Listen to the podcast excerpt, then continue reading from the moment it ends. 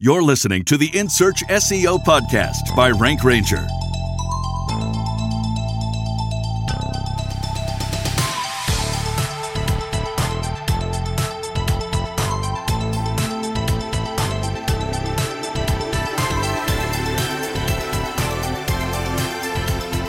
That's right. You are listening to the In Search SEO podcast, the podcast that paints the town red with succulent search marketing insights. We are banging out the beats this week with SEO's own DJ. Lily Ray is here, and she's spitting out depth into Google's core updates. That was corny. Okay, we're hitting on the relationship between the core updates and E-A-T because there is one.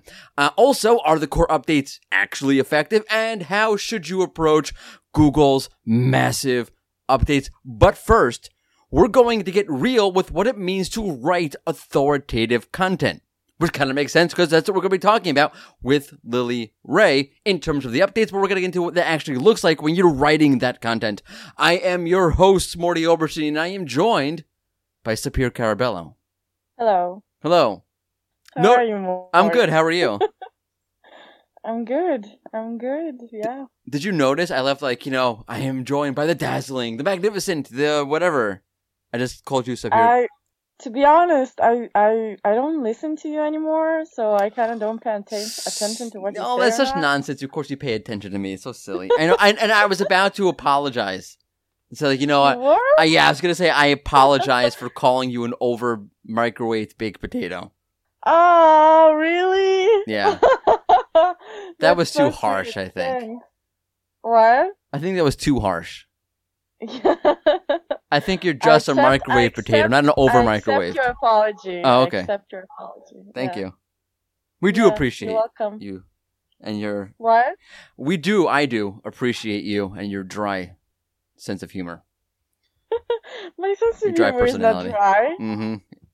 It's just sophisticated. It's just non-existent. Okay. Okay. Awesome. So, yeah. That's great. Life is good? Life's okay. All right. That's good. Yeah. Yeah. See, again, nothing dry there. Anyway, do not forget, we put out a new episode of the In Search SEO podcast each and every Tuesday. You can find it on Stitcher. You can find it on SoundCloud. You can find it on Spotify. You can find it on wherever great podcasts are found. Of course, you may and should subscribe on iTunes. And, of course, you can find it on the Rank Ranger blog. Also, plugging away at Rank Ranger's advanced rank tracking options. See how visible your results really are, which SERP features are giving you a hard time, which perhaps taking away your visibility. With our absolute visibility metric, it's rank tracking by pixel without all the problems of rank tracking by pixel, which means you get to understand how the SERP features that appear below your URL are interfering with your visibility, how the SERP features to the right of the organic results are interfering with your visibility, and how your appearance above or below the fold may or may not be helping you with your visibility. It's a true visibility score. Check it out at rankranger.com. Sign up for a 14-day free trial and check it out yourself. Okay. Yeah. So great show for you again today. Lily Ray is here. Going to talk about algorithm chasing and all of the great things that are part of the core updates, or maybe some of the not so great things that are part of the core updates. But before that, and since we're going to be talking about creating authoritative content in terms of the algorithm, I want to talk to you about, because I've been talking a lot about content. I'm on a content kick lately. Okay. Yeah, I'm very much on a content kick. Lately, right. No, lately. You know what it is? I kind of realized, like, hey, I write a lot of content. I should probably talk about content a lot because I think I know more than I give myself credit for. Okay. That, take that or leave that. You definitely give yourself credit, though. I do not give myself enough credit. That is actually not true. I'm a masochistic personality, and I put myself down all the time. Okay. Yeah. Okay, so before we get to guru, what did we call you last podcast? Something guru? I don't know, but hey, I'll take it. Okay. So before we get to Lily Ray, I want to go into creating authoritative content, what that actually means in terms of writing it, because this is where SEO gets real. Verifying. So I've talked about the authoritative content profile a lot on various podcasts, including this one, conferences and on webinars and many blog posts. I've talked a lot about the content profile. Okay. Wait, rewind. Content profile? That's fancy talk for saying making your site overall, their content overall, have an identity, because identity breeds authority. And we could go down that whole wormhole. But I'm going to do something today that I hate doing. Let me guess. Being positive for a change? No. I will not be positive today. That is not going to happen. That's you will never get me to have a positive outlook on anything. Okay, noted. It's not. It's It's like that's like trying to move the sun. It's just right. Okay. You'll burn up trying to do it. No, I'm going to try to be more practical. I want to go through how you can think of creating a specific piece of content, like not your overall content strategy, which I've talked about before, as I mentioned, but a very specific piece of content, how to make that be authoritative. Because it's funny, okay? It's like when we talk about E-A-T and creating authoritative content as SEOs, which we'll get into with Lily Ray in a few moments about in terms of the algorithm itself. We view it as like a very novel thing, like, whoa, E-A-T, Google, incredibly novel. Okay, but any idiot doing their graduate work or any serious undergrad, not the people going to Indiana State University, which is a party school. Okay, so you guys are just doing body shots all day long. You don't know what it means to create authoritative content. But most people doing their collegiate career understand what it means to create something authoritative. It's not rocket science, folks. But for SEOs, it's very hard for us. Very hard for us. What are you talking about? Like, please tell us why it's so hard for us. I will tell you why it's so hard for us. Yes, good. Please. Very good. That I will, because I wasn't going to do that if you didn't ask me to. Thank you very much for that. Okay, Morty. It's hard for us because, well, it's for a few reasons. One is it's a mindset. It's an authority mindset. And adjusting to that mindset is going to be hard because adjusting to any mindset is going to be hard. But particularly it's hard for SEOs, I think, personally speaking, because one, you still have to think of Google as a simple machine to a certain extent, right? Google, as much as we want to give it credit for being very, very, very complex, sometimes at some points you're going to have to treat it very simply, right? You're going to have, your H2 structured well, and you're probably going to want to use, a keyword or a related keyword in your title. Like you are going to have to treat Google very simply because those things do work and those things are still important. So it's hard to, it's hard to create that authority mindset and have that as being so important while you're still like treating Google as a very basic thing, which is justifiable in in a good amount of cases. You know what I mean? Okay. Mm-hmm. Mm-hmm. You're like looking at me like I'm some sort of cult leader. You want some Kool-Aid? Yeah, you speak like some cult leader. I do. Let's go. Yeah. Let's go. The comet is coming. Let's go drink some Kool-Aid. You don't understand what I'm talking about, Sapir, but you should Google that.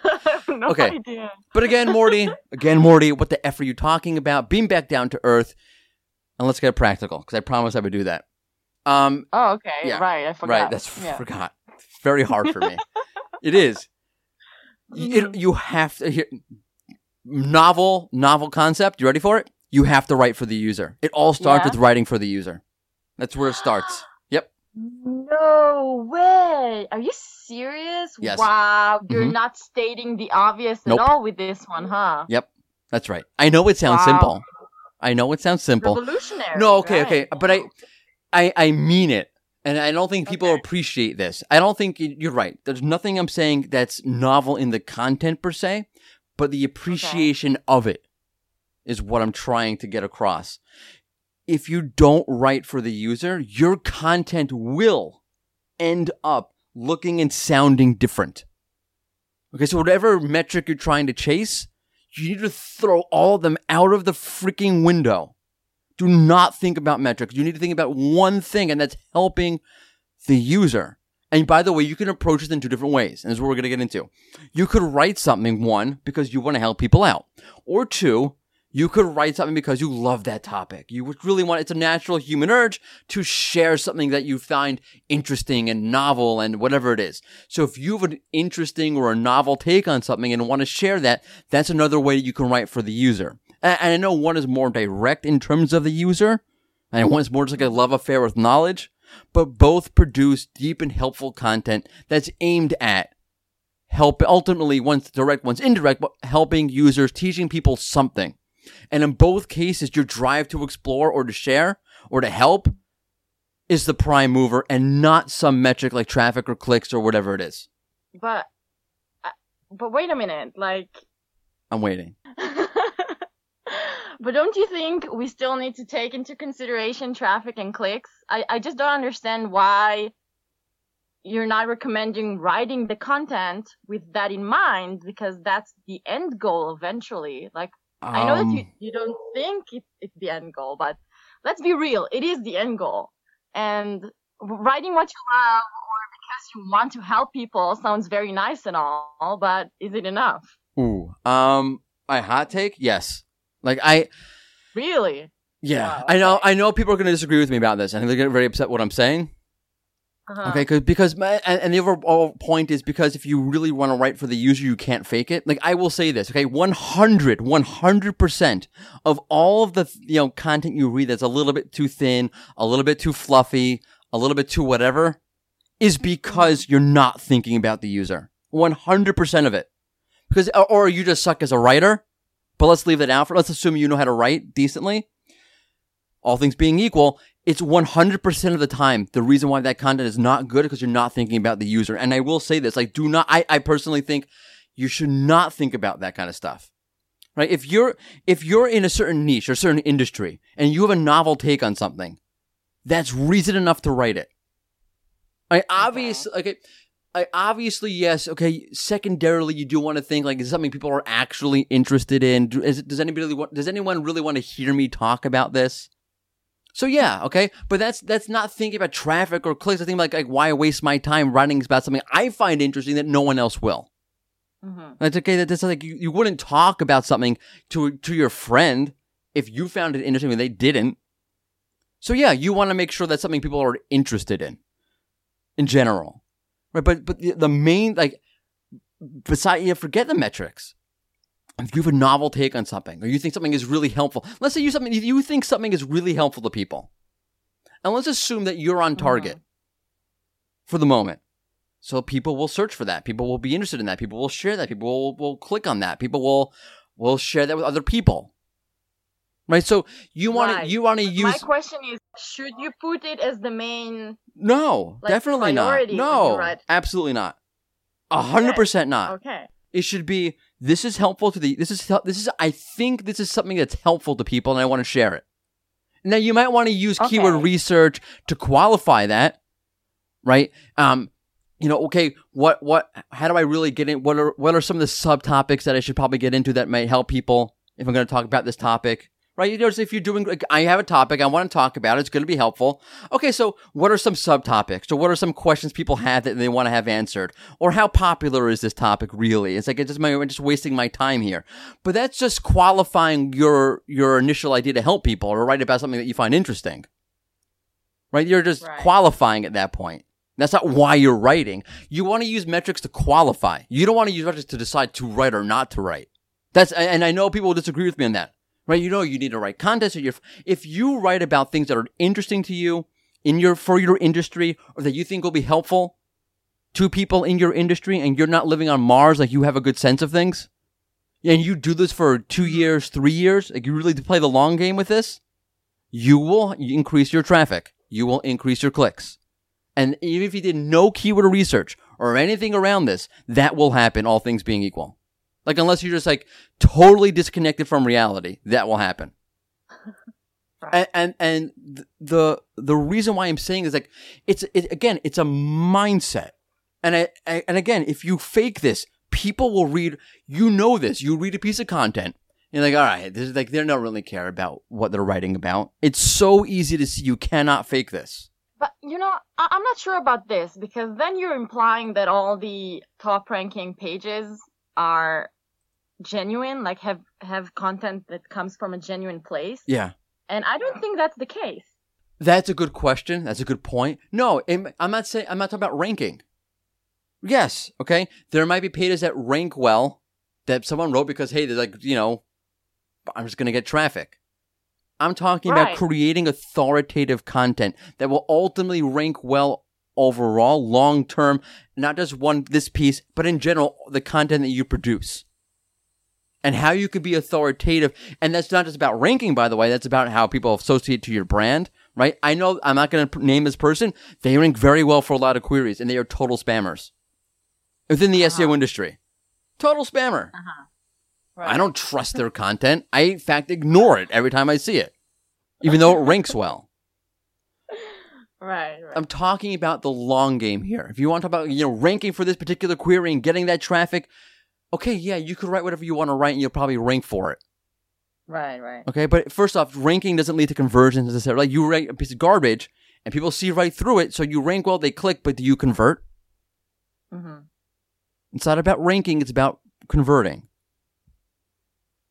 Gotcha. Right? So the problem is that it's a mindset. And this mindset of creating hyper-authoritative content, which comes from why you're writing it, your whole purpose, It's the single most important thing you can do at the practical level because it allows you to problem solve. Right. It allows you to produce content that is based on problem solving. Is that do you have an idea what I'm talking about? I'm probably not being clear. Yeah, you mean basically like detecting a need and then offering a solution to it. Yeah, in general. Right. Yeah, in terms of why you're writing this topic. But what I mean by having a mindset, an authoritative-based mindset that leads to problem solving, I mean that leads to problem solving in the writing itself. Okay, let me just run this through better because then I don't think I'm making sense. I'm being too abstract, which is my problem. Okay, so let's say you're creating content because you love talking about this topic, or you have something really interesting to say about it. So what will you naturally do? You will explore all the nooks, all the crannies of that topic. You'll make sure you don't say something that can be taken the wrong way. You'll explain how something that might be taken the wrong way should not be. You'll create nuanced content. Nuanced content is authoritative. And why will that happen here? Because you're worried about being clear. And that anxiety when you're writing, that's a good thing. I have it all the time. Like, okay, am I being clear here? Like I have it right now. So I stopped, I refreshed, and I walked it through for you. Right. And that's based on I have an interesting outlook. I think it's an interesting outlook. And I have an anxiety of like making sure I'm getting it across clearly. So now I gave you an example, right? I walked it through. Mm-hmm. Having that mindset of trying to help people or to share something, that authoritative mindset naturally leads you to create nuanced content, which is therefore authoritative. Okay, well, let's run it through the second way. You legit want to help people. You'll do the same thing, right? You're going to worry, is what I'm saying going to be possibly misconstrued? Or if I'm advising the reader to do X, what problems will the reader face if they actually follow my advice? And how could they deal with those problems? How could they avoid those problems? What might be hard about following the advice or the idea that I'm offering, right? How can the readers avoid that or deal with that? Again, you're going to create very nuanced, deep content. That's very, very authoritative. Right. Why? Because you're concerned about the user. That empathetic mindset when you create content is what allows you to be authoritative because it naturally produces problem solving, meaning you're predicting the problem the user's going to face when they're reading your content and adjusting that content accordingly. Does that make more sense? I agree with you. But your second point still sounds like a Disney moral of the story type of thing. I have never been compared to Disney ever before. And I will make sure that never happens again. Okay, because I'm going to boil it down to how can you create authoritative content? It's a matter of mindset and only that mindset. And here's the kicker right in the nuts. There's for your Disney comparison. You have to have pride and passion about what you're writing about. Otherwise, you won't produce that authoritative content.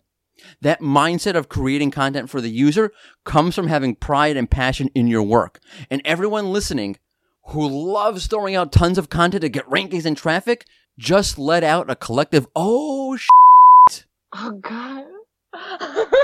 You just had to ruin it, right? It was like so beautiful and touching, and then that's it. Great. By the way, great job, Morty. Absolutely. Thank you so much. Best advice, by the way. Right? And you can forget validating your content by having a doctor review it. I mean, you should do that. If you do medical content, you should definitely do that. I'm not saying don't. But what you should really be doing is you should be passionate about the topic that your site deals with and write accordingly.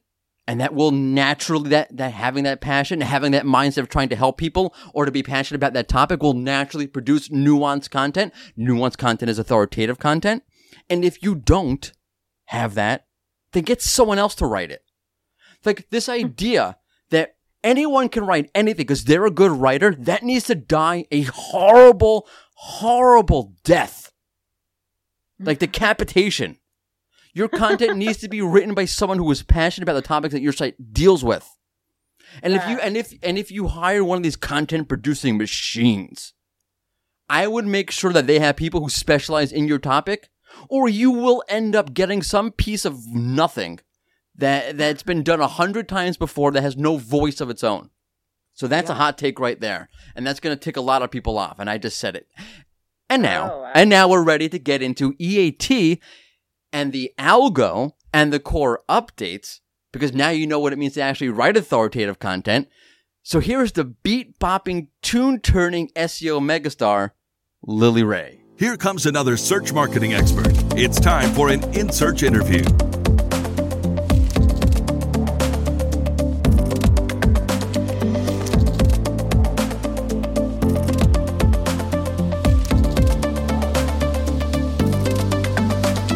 You're listening to another In Search SEO podcast interview. So unless you're new to SEO or you've been living in a cave in Afghanistan, you've seen her here, you've seen her there, you've seen her everywhere. Now she's actually here. She's an author, speaker, and a record spinner. Whether she's kicking out some SEO insights or some funky beats, she's the SEO director at Path Interactive. She's the one, the only Lily Ray. Welcome. Thanks for having me. That was a great intro. It's all my guests say that, and I tell them the same thing. Like this is the pinnacle of the interview. It's the best part. This is the best part, right? It's all downhill from there. It's literally all downhill. It's all downhill from here. So we actually have a lot in common. We talk about a lot of the same SEO stuff. You're from New York. I'm from New York. You're Jewish. I'm Jewish. You have a six-pack. And underneath a heavy layer of fat, so do I. Totally. We all do. Somewhere in there, right? Somewhere in there. I also have a six-pack in the fridge. So I have two six-packs. Wait, so that's I got to ask, like, How do you have like the mental and physical energy to do SEO all day long and then like do a DJ session to like 3 o'clock in the morning? I mean, I think it kind of just like stems from the love of what you do. You know, like SEO doesn't feel like work to me. It just feels like fun, right? And then DJing, especially here from home, it's just fun. Like so, it's totally stress free to play from home, so it's just having fun. You know. So where does the cocaine fit into that? I'm not going to answer that. Okay. I think also like staying healthy is really, really helpful. So like when I was a kid, I used to get sick a lot, like everybody. But like I learned at some point when I was like 16 or 17, like I learned how to just like love vegetables and healthy eating and going to the gym and like being really physical. And I've been in love with it ever since. And that's great. I don't get sick anymore. I haven't been sick in years. Really? It's crazy. That's crazy. Yeah. I get strep every year. Yeah, I used to as a kid, and then like I cut out dairy, like. Really? So you're like super healthy. Do you eat meat? I do eat meat, okay. Yeah, but I try to keep it like reasonable. Yeah. Right. It's like 5 or 6 hamburgers. I get it. Yeah, exactly. Totally reasonable. Supersize me. Yeah, exactly. That's reasonable by American standards. Okay. So we're going to talk about core updates. I love talking about core updates. It's actually, believe it or not, this is the first interview we've done where we talk just about core updates, basically.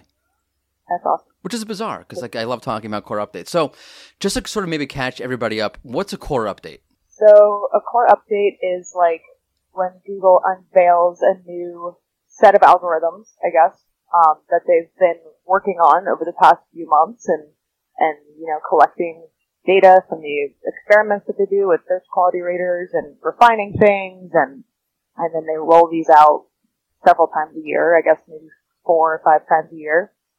And as of the last few years, they've been like pretty mysterious compared to prior years. I think like you know, in the past we used to do things like, hey, we rolled out a core update and these are like the things that we looked at. Like with Panda, we looked at these kind of like 25 questions you can ask about the quality of your content. Or with Penguin, look at the quality of your links or if you've been violating our link guidelines. But with the past few years, you know, like you and I talk about, it seems like the biggest emphasis for Google's been. Yeah, it's really interesting. About core updates, it's like E-A-T and content quality. So yeah, I want to jump into that. But for a second, I think people forget, you're right, like core updates are not a new thing. Like they've been going on for forever. But ever since the Medical update in August 2018, so bad with dates, it's almost been like a different set of core updates. Yeah, I agree. And like they have this one document, Google has this one document they always link to every time. Right. At least since last year, where it's like, just keep reading this article over and over to see what's going on. You know? What do you think of that article? I think it's great. It links to my, you know, my company. Oh, that's right. That's, I think it's great. I cannot complain about that article at all. Love it. Best article ever. Exactly. Keep sharing it, Google. Let's pretend you were not linked in there for just a second. Okay. What would you think of that? And hypothetically speaking, of that document. No, I think it's a helpful document for sure. I mean, the part before it links to SEOs, which is like the biggest controversy ever. Yeah, that was so weird. There's a lot of different things to consider in there. So it's very similar to the article that I was referencing before, which was Amit Singhal's like 22 or 21 questions to ask yourself if you've been hit by the Panda update. It's actually really similar. So it's like, it's not like Google's necessarily recommending new things or asking users to like, or webmasters to consider that new of concepts. But it does make you like kind of have to think from an objective perspective about your content and whether it's actually valuable. So it's worth reading that article for sure. Yeah, I mean, I would definitely read it. But at the same time, okay, I understand like, you should write good content. Are you relevant? And by the way, that is true. I know like people get upset about this. Like there are certain moments where intent shifts and you're just not relevant anymore. That's just reality. Right. Is it just about writing good content, assuming that you're still relevant? No. Right. No. Not at all. I mean, softball question. Yeah. Well, the other portion of the article gets into E-A-T, which is my like dog and pony show that I've been talking about for 2 years now ad nauseum. Right. So, but I think it's really important. Yeah, it is. No, it's really important. And it's also like, you know, like a lot of the SEO industry doesn't even necessarily believe it's like a thing that you should focus on. So that's a funny thing about this. Like I still get into arguments, sort of, kind of. Try not to argue on Twitter. It's a stupid thing to do. Yeah. But I still get to think, well, it's not, Gary said that E-A-T is just links. Did he actually say that? I think he actually did say something like that. I always wonder with Gary if he said something like that just to like screw with us. Right. Because you have Danny Sullivan saying, overanalyze it. Yeah. Right, of course. And he knows. Like Gary's a master manipulator. Yeah. No, I know. And like we take like one sentence that one of them says and then we all cite it a million times and we like, you know, read too much into it. Right. That's why I call like John Mueller the Jesus of SEO. Yeah, I don't think it's true. For what it's worth, I spent like 3 hours with John Mueller when I was in England last year speaking at Brighton SEO, and we talked about E-A-T pretty much for those 3 hours. He can't say that much about it, which I thought was really interesting. That is interesting. There's like a certain questions that I asked him that he's just like, I don't know, can't really talk about that. Why is that? I have a lot of theories about that. That's actually what my talk on the Search Engine Journal Summit yesterday was about. A lot of my speculation about why this whole thing is such a mystery. But I don't think it's all linked. I don't think it's true at all. It's definitely on-page components. And I think like the algorithm updates are the result of them not fully understanding how to factor in on-page elements into the algorithm from the E-A-T. That's an interesting point. That is because you do have Danny Sullivan saying the total opposite of what Gary said, right? He said something like a bunch of times he said this. We trying to simulate what a person would consider expertise, authoritative, or trustworthy content through various signals together, which is the total opposite of saying it's just links. Exactly. Right. Or there was another one where like John Mueller said, yeah, we take a look at a vertical of content, let's say health content, and we can see like what's really super authoritative, what's really great content, and compare other content to it. Right. So there's a lot there. So it's a really complex task. Like, if what they're saying about E-A-T is true and what they say in the search quality guidelines is true, like, hey, we know that this is evidence-based, or we know that this doesn't contradict, you know, scientific and medical consensus about this topic. To try to emulate that with algorithms is, like, insane. That's so difficult to do. And that's why I think that we keep seeing these algorithm updates that are so, like, volatile, because they're not getting it right every time. So you think they're trying. You think, because that's part of the whole debate, right? Is Google doing what it's saying it's asking for in the quality weighter guidelines algorithmically? I think it's trying to. Yeah. That's the whole point. That would be the whole point, right? Like, that, why wouldn't you try to do that? That's exactly how they say they use it. Like, right. Okay, we're taking this data and we're going to try to mimic what, you know, users and humans are telling us about our results in the algorithm. Well, it's just links, though. Yeah, exactly. It's like a daunting task, and I think that there's some interesting cases where, like, especially with this last May Core Update, and I'm like, I think you got it wrong again. Sorry. Yeah, they got a lot of flack. They should have. It's a bad update. I'm sorry. What have you seen? Because, like, it's an interesting update. Like, I thought originally I was hearing from a bunch of people, like, yeah, this is great. This has, like, really helped us out.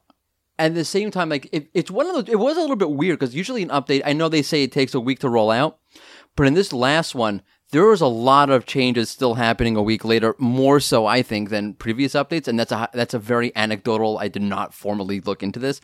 Anecdotally, I'm saying that.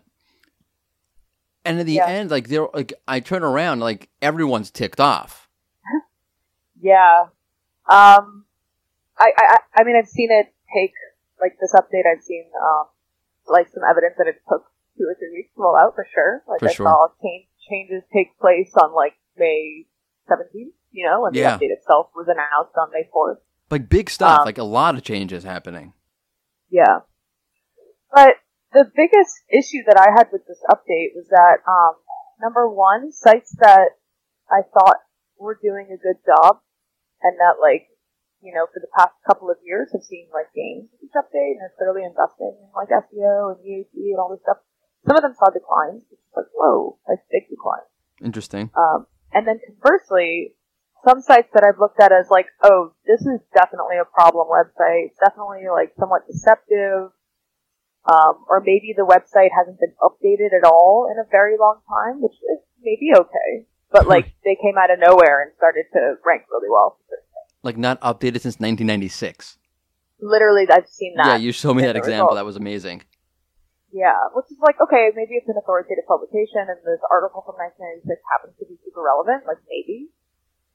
But really? Like, just so the audience understands, there was literally an image. Like, the imagery were like stick figures. Yeah. Literally. Before graphic design existed. That's right. When they wrote that. That's how old the page is. And it was a health site. It's like, yeah, it's mind-boggling. Although, like, to be fair, it's an authoritative website. Sure. Okay, fine, fair, but still, you would think that health has changed over the past 20 years. Just a bit, yeah. A bit, somehow. Don't know, but you also had another great example. There was that something to do with old age and some organization. I totally forgot the example off the top of my head. Yeah, like, yeah. What was what? It's called aging.com. I'll just say it. But it's, you know, it's one of these exact match domain websites where it's like a mystery who the brand is. Right. And in this case, it actually has a name that sounds very, very similar to an actual organization, like a, you know, 501c3 nonprofit organization that helps elderly people. This exact match domain has a quote unquote like brand name that sounds very similar to that one. But when you look up the brand name, there's, like, no reputation information out there at all. When you look up the nonprofit, it's, like, totally well-known, established, tons of information. So it's like, what's going on here? And that exact match domain saw a big increase with this update. And right. I always thought, like, this thing's going to get killed off. Because the last few updates, it saw a decline. It was very weird. Like, the About page for that website, entirely sketchy. It's a joke. It's a joke. It really is. It's obviously an SEO bought the exact match domain and they're using the site for one reason or another. And, like, that's, you know, it's stuff like that bothers me. Cause it's like, it just makes us, with our clients, like, how are we supposed to explain that to them? Yeah. That's tough. That's a hard position. How do you do that? Oh, I just say it's a long ride, so hopefully we see a correction in the future. Well, listen, Google, it's constantly updating, so sooner or later you'll win. Exactly. I thought that, see, I really didn't expect Google to put out an update. Like, so I think that there's usually a March update. In March 2018 and March 2019, there was a core update. I think they're not going to do the March update that they usually do because of COVID-19. And I didn't expect them to do anything for like a few months. And I'm a little bit surprised they did something in May, and I think I think they botched it. I think that so there are a lot of COVID SERPs that have sort of stabilized a little bit. Like you can see, like the rankings are all over the place. At a certain point, with certain, there's a bunch of unconfirmed updates throughout April. Google sort of figured it out. But even to this date, a lot of the main COVID SERPs, COVID-19 vaccine or all, it's a giant mess. And what do you mean by mess? I mean, it's like they're still trying to figure it out. Like this site goes up, that it's almost like a news result, where like each day there's like a major shifting in the rankings, and it's not like okay, the topic matter changed so drastically from one day to the next that this site now is up and that site's now down. It doesn't seem to like there's like any rhyme or reason that I can see to it. Yeah, that's been my biggest issue with this update. Like the last 3 or 4 core updates, I'm like, oh, okay, that makes sense that this website's been making these types of changes and they're seeing growth and they're seeing declines. But this one's just like, what? There's like no consistency. There's, I was trying to make sense of some patterns that I was seeing, but then I would see other things that completely contradicted that. So it's been a really tough one to analyze. Yes, that's what I think that they pushed it too soon. Like I think that COVID-19 changes everything for them. It sort of sends like a shockwave throughout the system because it reaches so many different things, and it's almost as if their AI needs to say, well, are we sure we really understand any of this now? I'm being a little bit hyperbolic about it, but that's sort of what's happening, and they push out this update when they really haven't figured everything out, and they're still trying to figure it out, and it's been a giant disaster, I think. Yeah, no, it's interesting. I was on a webinar with Cindy Crumb and a couple people last week, and we were talking about the same thing, where it's like, did they push this out because they were trying to kind of like change the game a little bit because of coronavirus, and because search kind of changed so much, and like people have different needs now,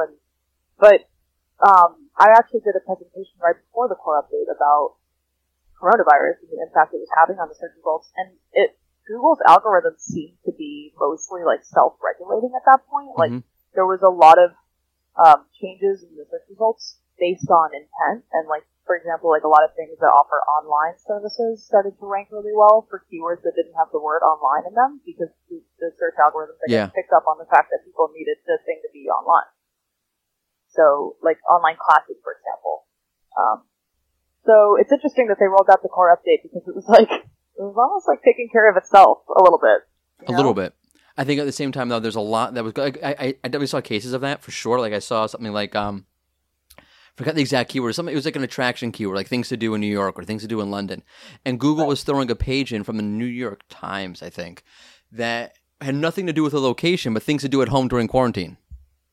Right. Which is the thing, that's brilliant. Yeah, that's the thing, is like everything became about coronavirus. Like, even if you typed like a state name like late March, instead of the stuff that's like visit Kansas.com or whatever, it was like how many coronavirus cases are there in Kansas. No, I don't think people really realize how far it goes. Like if you think about anything, right? I don't know, shipping or cleaning or things to do or anything with commerce, it impacts everything. Exactly. And it's actually been changing the course of what we're doing with our clients for sure. Like, we had to have some clients where we just, like, completely paused the strategy and said, you need to go into your content right now and update all of it. Because if you're ranking #1 for a page about, like, 10 ways to make money in 2020, and, like, I had a client that was like, this is so bad. It was like, if you're a teenager, you can, like, bring food or deliver groceries to elderly people. I was like, please don't put that in 2020. Like, it's not safe. Unless the post is 10 ways to kill grandma. Exactly. Right. I was like, can we just change that one? That's dangerous. Terrible. Yeah, that's a good one. That's the best example I think I've ever heard so far. There's so much like that though. Like if you go through your content, all of it's different. Like if you wrote an article about best stocks to invest in 2020 and you wrote that in January, it's different now. Right. It's completely different now. So do you think, okay, so we have the May 2020 Core Update, kind of a mess. Google's going to I mean, assuming that they're paying attention, which I assume they are, they realize also that it's a mess, and they're going to have to fix something. Question is the correction going to be worse than the original? Well, one thing that was really interesting about this update was, did you see what happened with Pinterest? No. Oh, yeah. That's awesome. That's, like, everywhere. So, like, every single international, like, TLD of Pinterest is surging. That's right. It's unbelievable. So wait, we need to describe what's happening. So let's say you search for, I don't know, God, what's a good keyword? I don't know. Something with a picture. Curvy women was the one that I... Curvy women? I typed curvy women, and the first, like position 2, 3, 4, and 5 or whatever were all Pinterest, but they were, like, 4 different international versions of Pinterest. Poor Pornhub lost all their rankings. Yeah. Did they actually? No, I'm joking that for that keyword. No, exactly. Right. Yeah, no, I mean, Pinterest is, like, replacing so many different queries. It's like, oh, I guess you wanted pictures, but I guess you wanted pictures from 4 different versions of Pinterest. Of course, I want to see curvy women from France, Canada, Norway. Curvy women from Norway, good luck with that. Right, probably few and far between. Yeah, not that many. Right. Yeah, that's a mess. I mean, like, they're going to have to fix that. Like, that's a mess. But in fixing it, you run the risk of overcompensating. Yeah.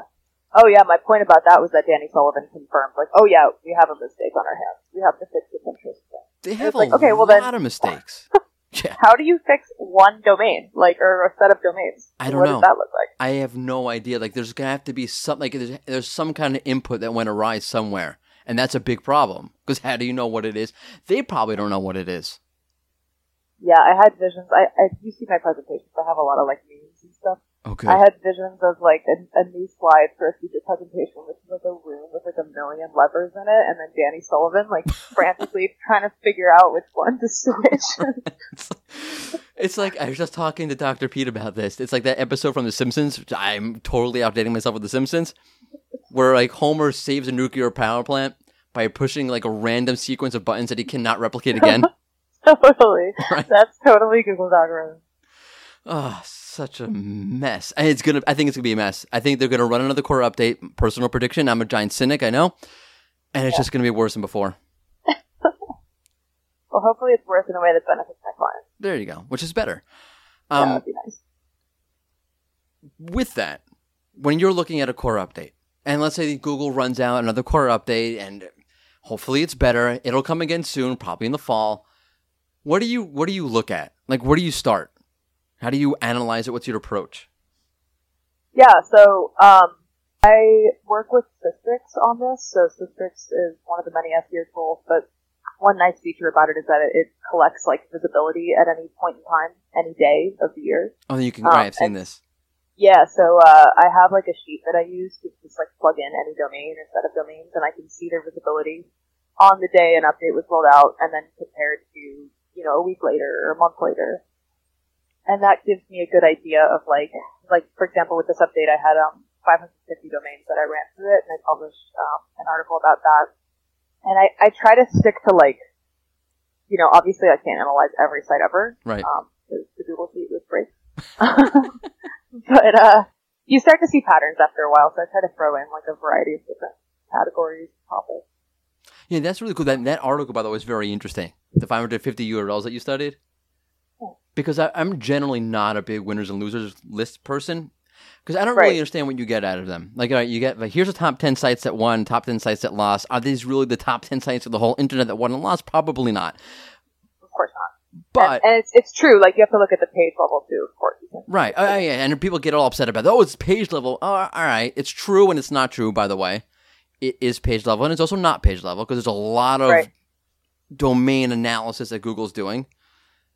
But the 550 URLs or sites, that's really interesting, because there you can sort of pick out patterns. Mm-hmm.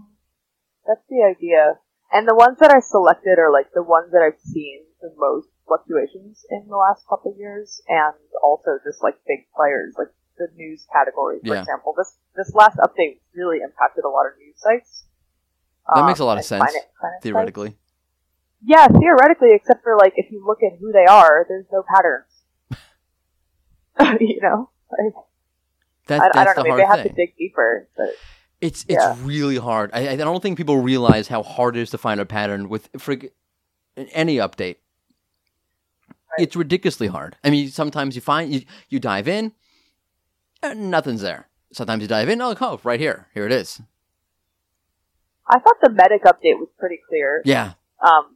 Not like across the board, but that's actually when I started talking about E-A-T so much, because I had a client that was completely lacking E-A-T and ranking like number 1 through 5 for every medical keyword before the medic update. Right. And we had so much traffic, and we were just like auto-generating content. Like, it was totally fun content. And we were ranking amazingly. And then the medic update happened and we lost everything. And guess who won? Healthline. Healthline. Nice. Mayo Clinic. Medical News Today. Like, all the site that was like, oh, they have real doctors running the contest. That's different. You know? Right. But besides, I know that's like a very popular and a very good idea. Like, if you're going to, either you are an expert when you're writing it or you have it expertly reviewed, particularly pertinent for medical right. pages. But beyond looking at author bios or having their content reviewed or links, what are you looking at, or what do you do? How do you profile a site? Like, all right, there's an authority problem here. There's a trustworthy problem here. Yeah. Actually, like what my team and I are doing now, which is extremely labor intensive, is we've taken the question from Google's document about analyzing core updates. They have like a lot of different questions that they recommend using to analyze the quality of the content, and we literally just go through some of the best performing or previously best performing pieces of content, and we ask ourselves those questions. And we have it in a tool now that we use where we say, you know, is this the best piece of content on this topic? Yes or no? Or like, nice. To what extent does it answer the user's question? And if you actually go through that process, you'll notice for many sites that, you know, we work on at least, there's a lot of fluff in these articles. Or like, maybe you made a statement about something that's medical in nature and you didn't back up your claim with any evidence. So almost like analyzing something the way you would if you were like in high school and reviewing a term paper, you kind of have to do that for your content. It's very true. It's one of the things, forget May's update or in general. Overall, I've found that the updates in general, so no one like freak out, like your site got hit and you do this and then whatever. But it's gotten rid of a lot of fluff from the SERP. Yeah. Like my favorite site is Doctor Axe, who I love that site because it's Drake's, but it's really Doctor Axe, but you can't put a period in the URL, so it becomes Drake. Like, it's very confusing. That's so funny. It's I always think that when I type it. Right. It's like, dude, did you not realize if you do Doctor Axe, but you do it in the it just becomes Drake's? I totally read it as Drake's. Yeah, me too. Bro, Drake's. Who the hell is Drake's? I'm like, oh, Dr. Axe, dummy. So funny. He didn't really have a choice. It's not like there's capitalization. That's true. Or he could have just done doctor. Like, spelled out the word doctor. Or the dash. But that's long. Yeah. But yeah, like, a lot of these sites where there might be some good content mixed in, but it's really, there's a lot of verbal fluffage. For sure. I think that's one thing that we're working on with our clients. It's like, this sentence is unnecessary, and it's actually a really your money, your life page. And you have, like, I don't know who wrote it, but that person added, like, an unnecessary intro that doesn't answer the question that the page is trying to answer. So just take it all out. Yeah. I almost think it's like almost you're seeing the beginning of the end of the age of the marketing writer. It's in a bunch of verticals. Totally. Like, you can't do that. You have to have someone who knows the hell they're talking about writing your content. What the hell are you thinking? I totally agree with that. Too bad. It's not going to change. But it's a great advantage because I don't think sites are going to change. Like, I'm not going to hire a real expert. Bob, you know how to write. You're a good writer, so write something, Bob. Yeah, it's like fundamentally changed the content production process for many of our clients. Yeah. So, which doesn't get discussed enough. Like the content end of this problem doesn't get. We always talk about E-A-T in terms of the SEO context and blah, blah, blah, blah. But in terms of the actual writing process, it's a whole different ballgame. That's what I think. It's the job of an SEO at this point to understand that stuff, because like we're so used to. It's so funny because like sometimes when I look at a website, I just like look at the skeleton right away. Do you have that problem? Like, I don't know how technical you are. Yeah. But like, yeah, where it's like, okay, I'm looking at the canonical tags, I'm looking at the website structure, I'm looking at running at the Screaming Frog, and looking at anything that I can see there. but I'm not like reading the page. Right, right. And that's a problem. Right, that's a total problem. Yeah, so I think that we have. It's really important to be able to do both, or at least if you have an SEO team or whatever, you have people that are good at both things. Yeah. Oh, it's amazing what you see. Like, okay, I found like when you're looking at some of the updates, all right, I'll look at the update. I don't really see anything here. Then you actually look at the pages, like actually read the pages. Yeah. Like, oh, yeah. I get that now. That's why this happened. Yeah, 100%. Totally. So, with that, and by the way, if you don't follow Lily, you're ridiculous, because she puts out so much good content around this stuff. So definitely follow her, keep track of her, and you're freaking everywhere. By the way, thank you for doing all that stuff, because that can't be easy and working at the same time. Well, thank you. Fortunately, my job supports me being everywhere. So good for them. That's great. Thank you. That's Pat. Really smart. Yeah. So with that, though, before I let you leave, I have this fun little game that I do. I call it Optimize It or Disavow It. It's where I'll give you two really good options, and you're stuck choosing one good option over another good option, which is uncomfortable. Or I give you two really, really bad options, and you're stuck choosing one bad option over another bad option, and that just sucks. So this is the Lily Ray version of Optimize It or Disavow It.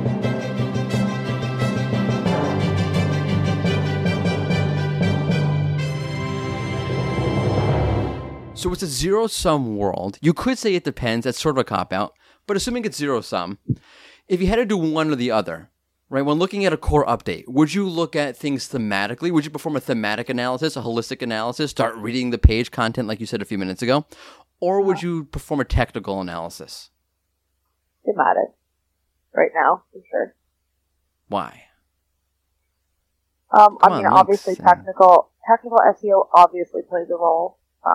But I think that it's more important what you're saying on the page these days. More important than like page speed? Yes. Okay. I had to ask a stupid question.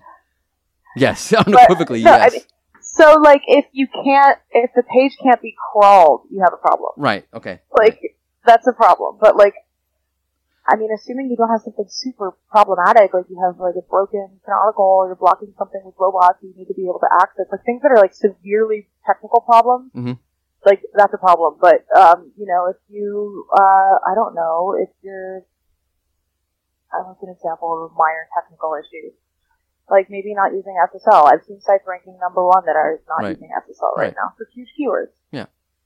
Cool. So. That makes a lot of sense. I personally totally agree with you. So. If that makes it feel any better at home, listen. That's why I'm on your podcast. Right. No, that is. We both agree about a lot of this stuff. We should really have another person on who doesn't agree and then beat them up. Oh, that'd be fun. That'd be great. Two against one. Two, right. I'll get a ladder. You get a folding chair. It'll be like a cage match. Nice. All right, Lily. Thank you so much for coming on. This is awesome. And keep doing that voodoo that you do.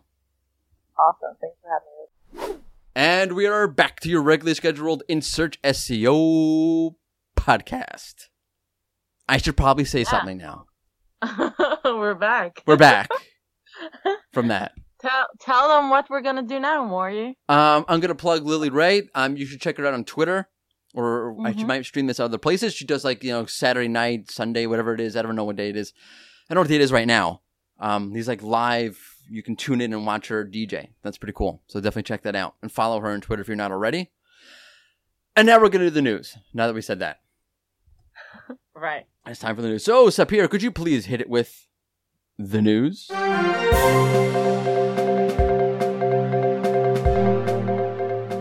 Some interesting announcements around smart shopping campaigns. U.S. campaigns can now show shipping annotations. And more visual formats will be coming at some point. Awesome. The shipping thing makes a lot of sense. That's definitely helpful. Okay, moving on. Phew.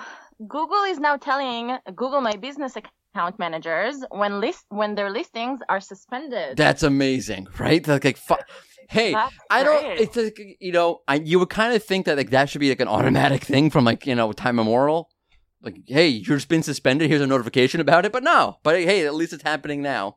Right. Better late than ever. Understatement, yeah. Moving on. Google is showing less results with FAQ markup. Well, actually with any markup. Rich results, according to our SERP feature tracker, are down about 25% on desktop and 15% on mobile. Yeah. Oh, I love how you say mobile. I always like that.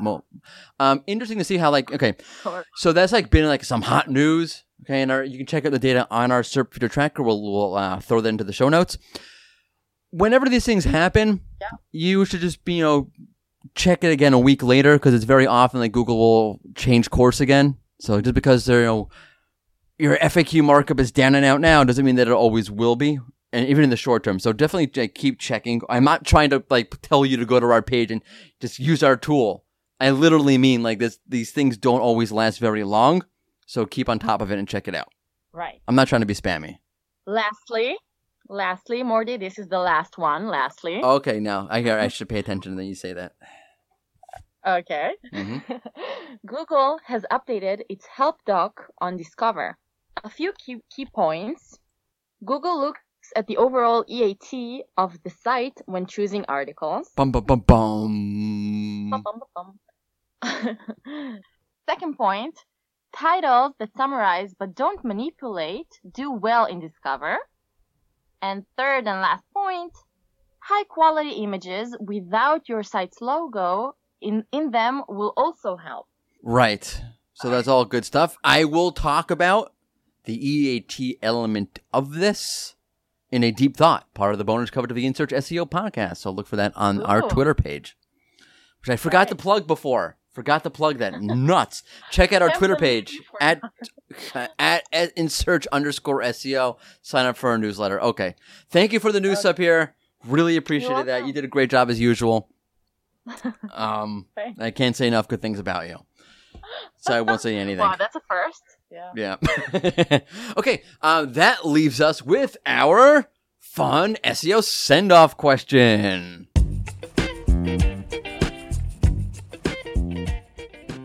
So, Sapir, you had two suggestions, which we previously did.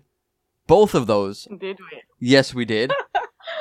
I don't blame you. It's hard to remember. I think we've actually done a repeat on this show and no one caught it. And that's fine. I didn't catch it. You didn't catch it. No big deal. Worked out well. Okay, but I came up with one. That's why it's a lazy question. No, it was a good question. I think it's a good question. It's what kind of shoes does Google wear? Yeah, lousy question. Lousy question. Wow. Can you feel the love? Okay, let me answer your lousy question, okay, with a lousy answer. Mm-hmm. I'll just say heels. Heels. Okay. Heels, yeah. Why? Like, what kind of heel? Like stilettos? Because, I don't know. Sandals with heels. Very specific. Google would like to show those legs. You know what I mean? Nice. Yeah. Wow. Okay. I'm not really sure how to take that. But good answer. I was gonna say. Yeah. For those of you who remember the early '90s, the pumps with the light up in the back, because Google thinks that they're cool, but they're not really so cool, which is fine. I'm not saying Google should be cool, but you were saying But then Crocs would have been a better answer. Yeah, because again, you don't. I said early '90s. I know I lost you. No, I know those. The pumps, those shoes. The light up. I know those shoes. Because all the cool kids or all the people who thought they were cool had them, but they weren't really cool. I never thought they were cool. Maybe I'm not cool. I'm definitely not cool. You're not cool. Yeah, but they weren't cool back then either. Like you were saying, Google, for their products, like I don't know, like the phone, right? Or the computer. They have these like awesome, really cool commercials. They're so cool, but they're not cool. Come on, it's Google, which is fine. You don't have to be cool. Cool. What do you consider Bob Dylan is cool. Jim Morrison is cool. Okay. People you don't never heard of are cool. And that'll do it for this edition of the In Search SEO podcast. Check it out again next Tuesday for an all-new episode of the In Search SEO podcast where Mark Beelan will be joining us. So check that out. It's been In Search because we're all in search of something. Thank you so much and toodle-toodaloo.